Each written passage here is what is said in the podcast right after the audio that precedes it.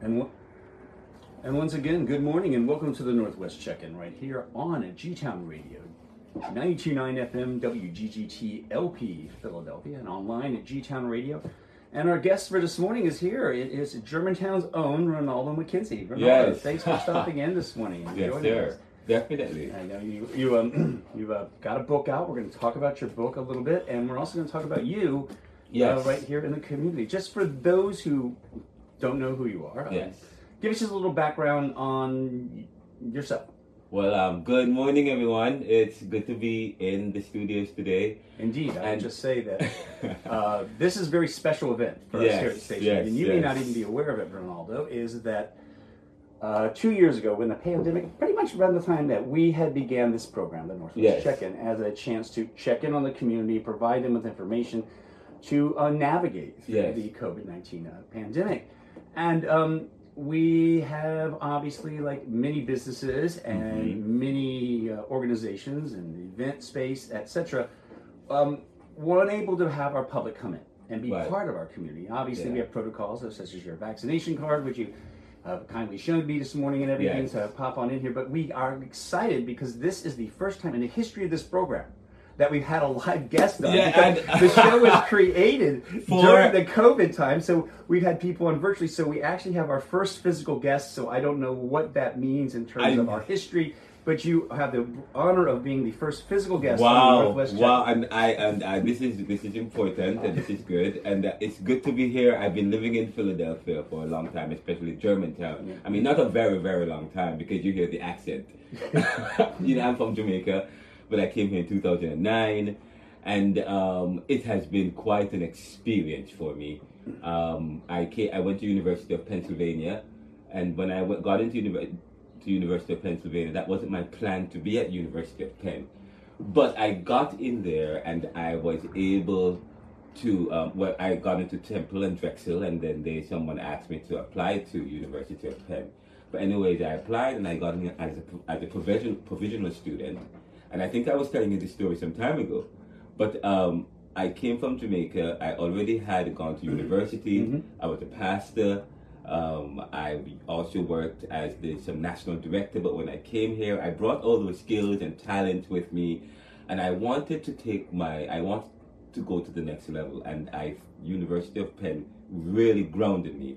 And I did a research, and I was able to publish a book that looks at poverty, looks at inequality, and I think it was the book Life, uh, Jamaica, by, um, Life and Debt, not the book, the, the Netflix film Life and Debt Okay. by um, um, Jamaica Kincaid and Stephanie Black, which really um, given me this kind of uh, uh, interest in studying um, things of, of, of, of that affects the human, Mm. because we are about promoting um, positive human opportunities for the human being and and um, competitiveness and fairness. So I decided let me study that because what is I'm from Jamaica. What are the effects of globalization? Right. How is what how what creates that, that the dynamics in the world that causes brain drain that causes that kind of global south global north dynamic and we talk about global south we talk about the developing countries we no longer use global south and we no longer use third world um, well, we no longer use third world or, or we use um, global south, which is more uh, inclusive word because language is important, as I said to you. So, um, so that, but I am about, um, currently I have graduated from Penn. I'm at Georgetown University to do my doctorate of liberal studies and I'm a student of liberal studies. And liberal studies speaks to issues of ethics Mhm. and human value. If um, issues of ethics and human value, because we and and I would encourage anyone to to be a student of liberal arts. So I, I, study liberal arts. I study ish, things that challenge the development of human society, issues that challenge our progress. And I've been here for since 2009, but I but I actually moved fully in Philadelphia, um, in Germantown, in 2012 Okay. and it has been great. I'm a member of Phi Beta Sigma fraternity, um, and I have several friends in the community. I go. I'm involved in the, in our church. Not in. I go to the church at Old First UCC Church. Um, it, for, at Fourth and Race, I find that quite interesting. And but what I find really, it, it- when I just came to Germantown, I and I, I was having a conversation with somebody. Germantown was ideal to me. There was something about the atmosphere. What is what about it that that you connected with? You know, um, you know, I, I'm from Jamaica, and the Germans we have some kind of German history in Jamaica, and you know, uh, Germantown has that strong, that strong influence in terms of the aesthetics of the community. I like it's just the feel of the community, and then the people. The people. I, I'm going to be honest with you. I thought that of all the places in Philadelphia, Germantown was the less crazy place. No, I mean, of all the places in Philadelphia, I thought it was one of the communities I really was fascinated, fascinated with. Um, there is this inclusivity. There is this people. Um, there is, I mean, there is some. There is this diversity, uh, and there's always something happening in the community. I believe when I came here, there have there's something that, and not only that, it's close to the to the suburb. It has this suburban feel. Right. There's this openness. There's the space that you have, and so that's what I like about the air. Uh, and- it's next to Lincoln, maybe that's where some of the, the pond or, or the lake or whatever, that's where it's coming from. But the air and it's hilly, and I'm from Jamaica, which is very mountainous and hilly, and I like that. It's not flat, so it's the, there's the atmosphere and the and the feel of it and the history. You know, I, when I drive through Germantown, I feel like I'm driving. I'm in Trelawny. There's a place in Jamaica called Trelawny. So I feel as if I am in Trelawny because it's, it's the, the way in which buildings are are are are, are, are um, constructed. It gives that same kind of feel.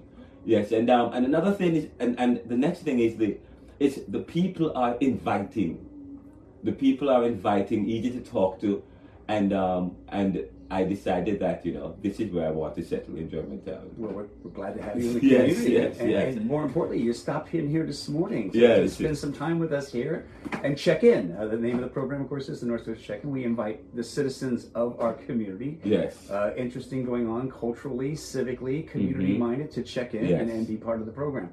And we're getting, you know, going, just kind of touch on your book here. It's called Yes. Neoliberalism, Globalization, Income Inequality, Poverty, and Resistance. Um, just what you kind of alluded to what inspired it, and that was kind of growing up in Jamaica Yeah. and combining. But it's not just about uh, the within Jamaica. It, it- Yes. it's a more broad Yes. book, right? The um the book, and it, the book was reviewed by Kirkus Review and Online Book Club and several others. And I think some of the book reviewers, prob- I'm not would see would say for example, Kirkus Review say that it's an erudite analysis. It's an erudite analysis of Jamaica's economic history. But um, I wouldn't.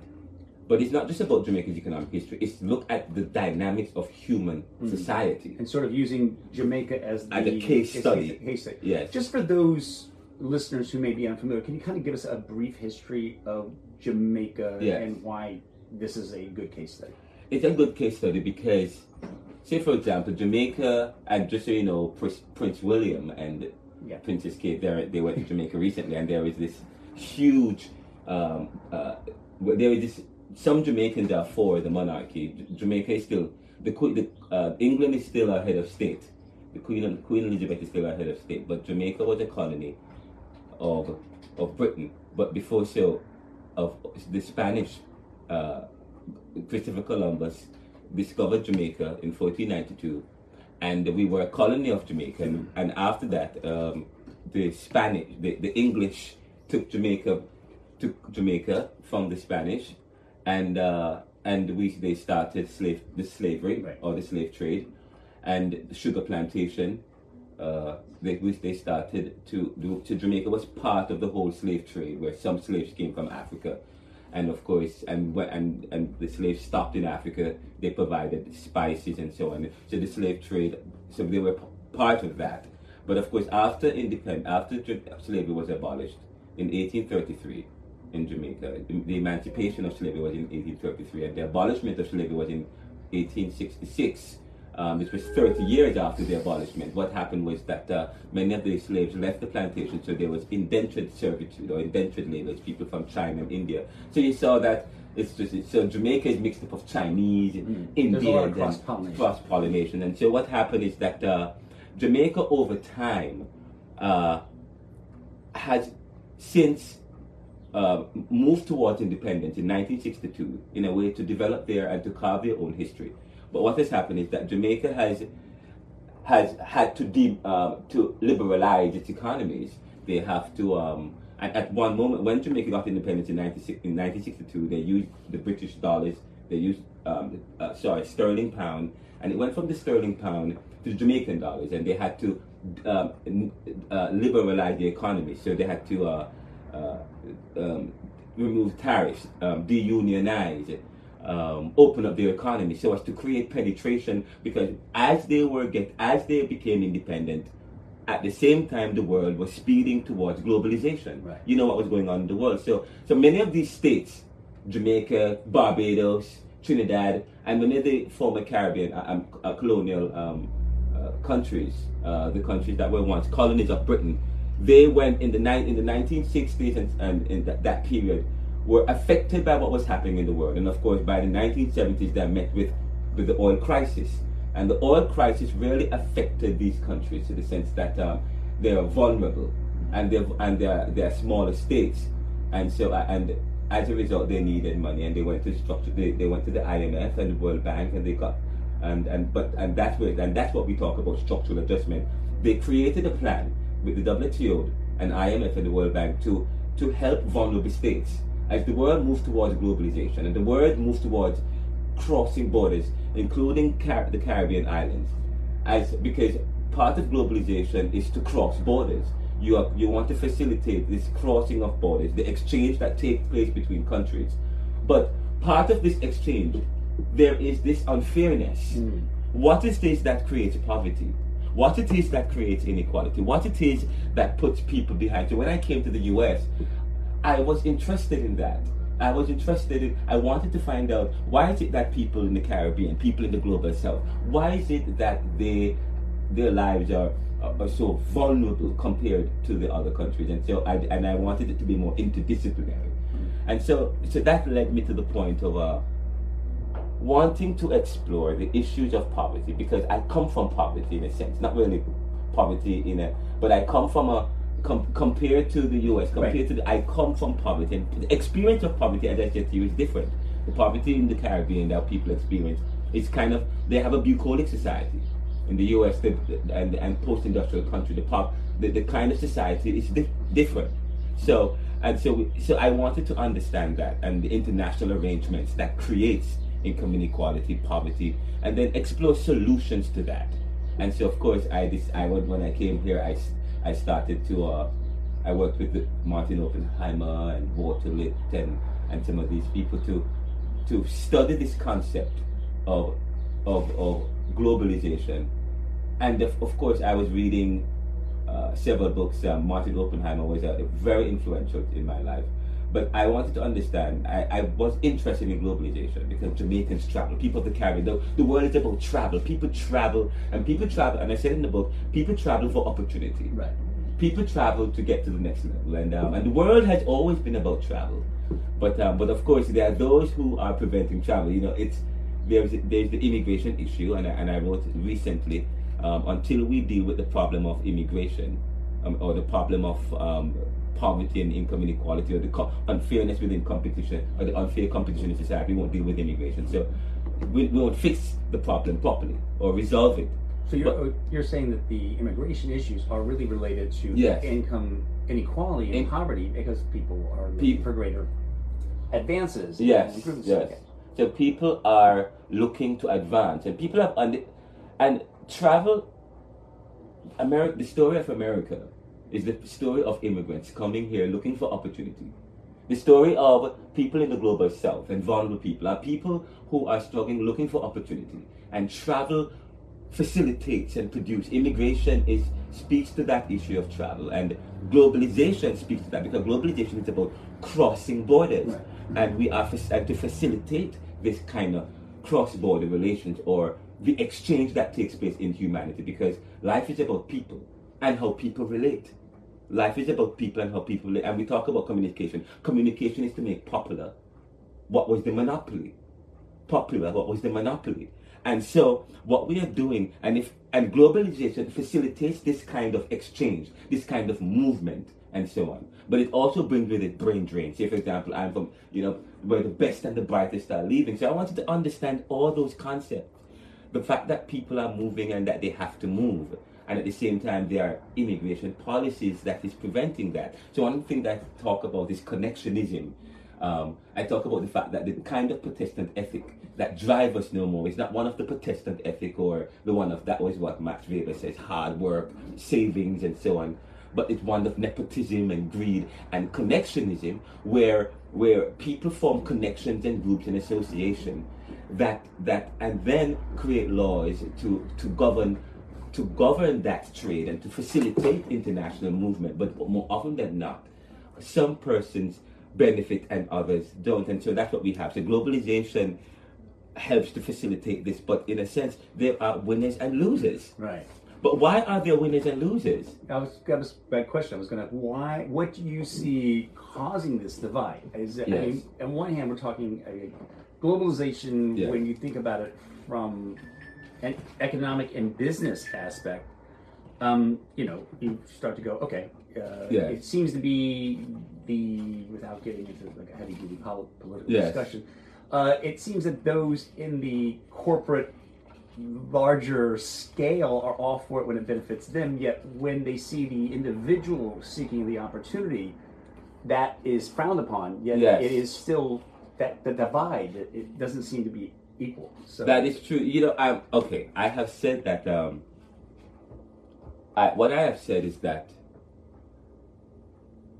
what has happened with the Caribbean, or, or or the people of the global South, or people who are not meaningfully involved in globalization that is neoliberalized. Right. And when I talk about neoliberalism or neoliberal, neo means new, liberal means free. So Neil, we're, we're talking about breaking down barriers to globalization.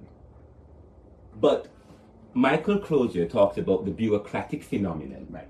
And the bureaucratic phenomenon is, in a sense, uh, a duplicitous, deals with issue of duplicity, deals with issues of hypocrisy or Pharisaicalism, where you say, do as I do, but not as I say.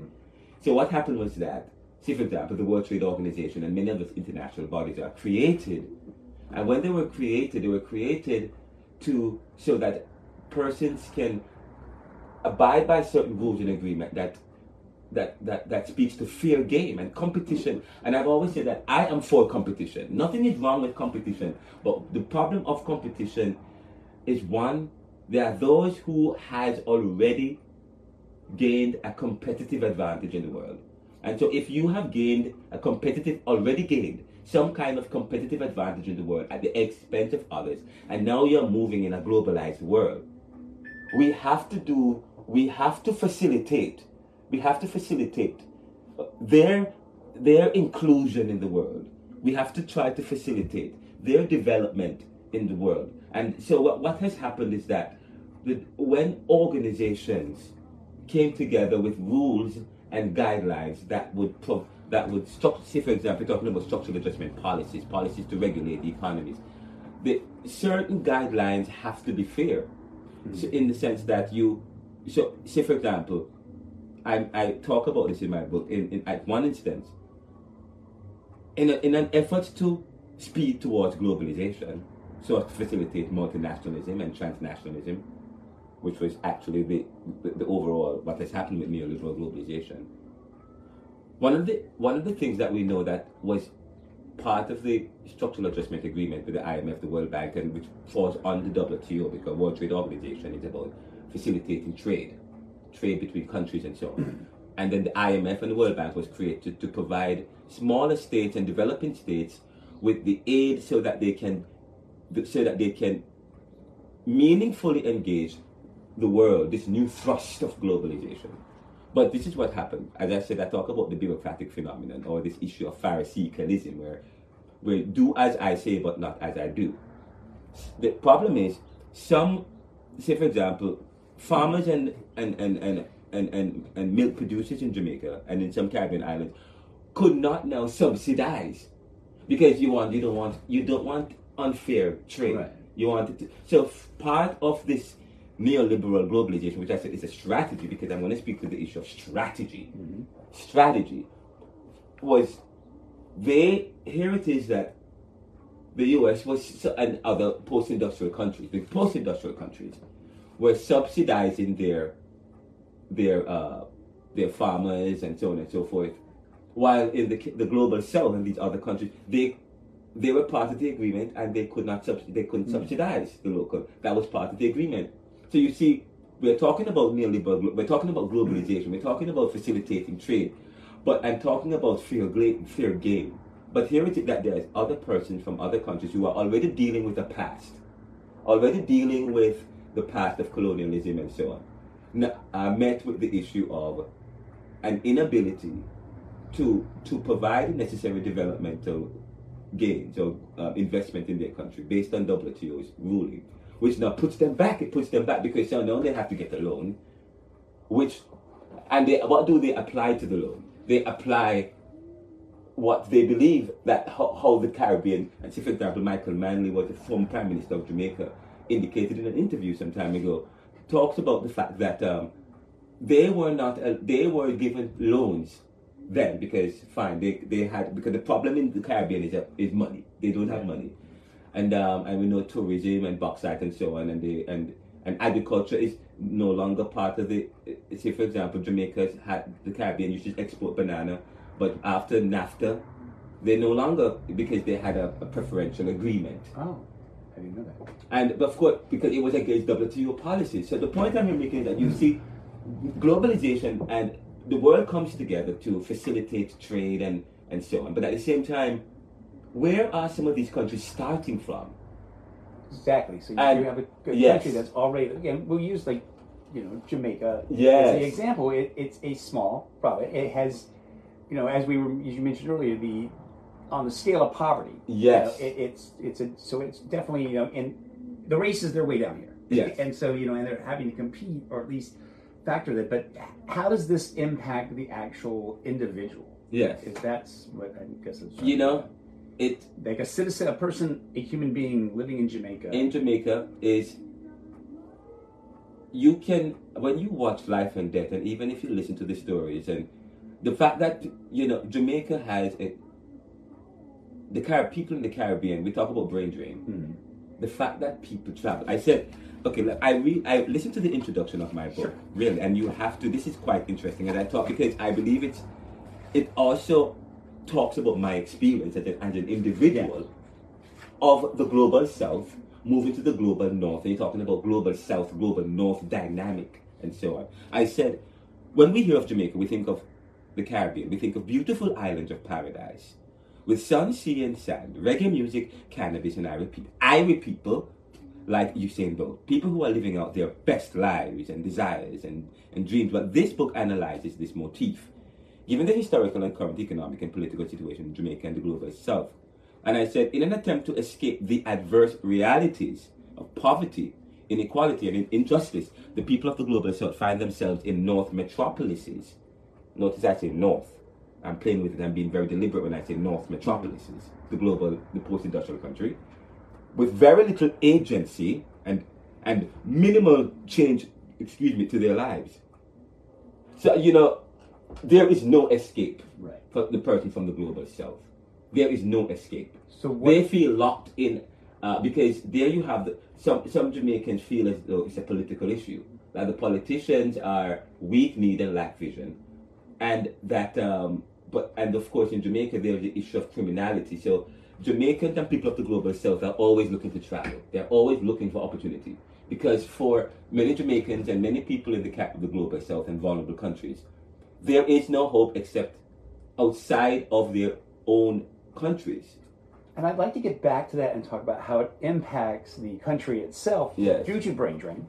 Yes. Uh, but let's take a little break here for those listening in this morning on the Northwest Check. And we are here with uh, author, scholar, Germantown resident, yes. Ronaldo McKenzie. We're talking uh, about neoliberalism, globalization, income inequality, poverty, and resistance, which just happens to Yes. be the name of his uh, latest book. Yes. Yes. We'll talk a little bit more about that. going to take a little note. It's something we have every uh, morning at this time. We improve our vocabulary. Okay. Ronaldo, with a, a word of the week uh, produced by one of our programmers, Reed McCardle,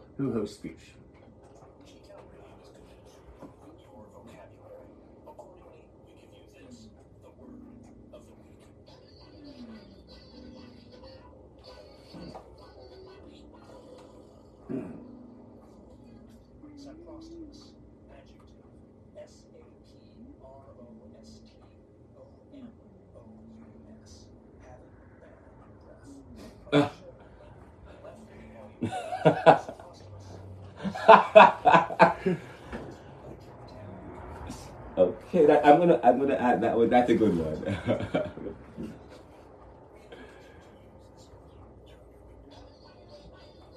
All right.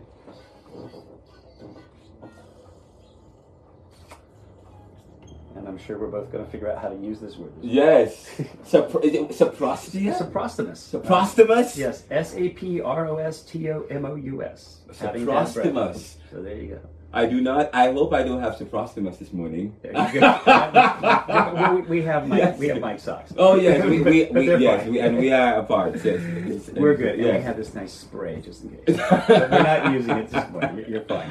Thanks for joining yes, us. This yes. is fun to have a, an actual like live guest in here. Just a couple other things I want to talk to our listeners about that we do here in the morning is this weekend. There's lots of stuff going on in cleaning up our neighborhood.